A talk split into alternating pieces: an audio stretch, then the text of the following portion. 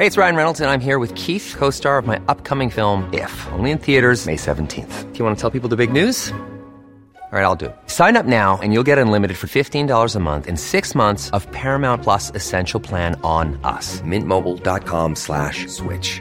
Upfront payment of $45 equivalent to $15 per month. Unlimited over 40 gigabytes per month. Face lower speeds. Videos at 480p. Active Mint customers by 531.24 get six months of Paramount Plus Essential Plan. Auto renews after six months. Offer ends May 31st, 2024. Separate Paramount Plus registration required. Terms and conditions apply if rated PG.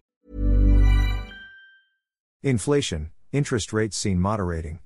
Inflation is expected to ease across advanced and emerging market economies, and policy rates will likely start declining in most next year, Moody's Investors Service said.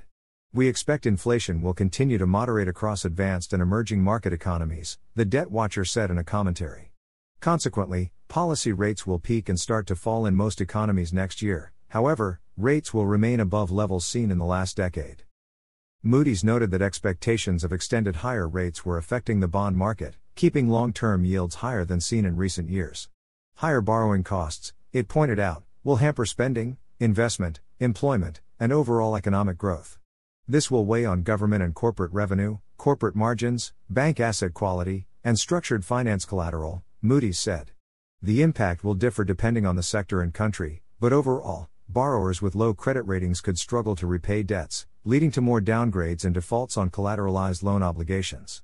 Increased costs from higher rates will also weaken the obligors for assets in auto, credit card, and other consumer asset backed security transactions, Moody's said.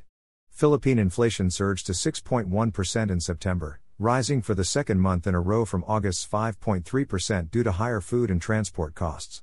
It is expected to stay high for the rest of the year, and the Banco Sentral ng Pilipinas, BSP, will likely miss its 2.0 to 4.0% target.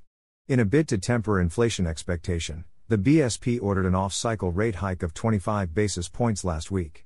This brought the central bank's policy rate to 6.5%, the highest since 2007, following rate hikes totaling 425 basis points beginning in May last year.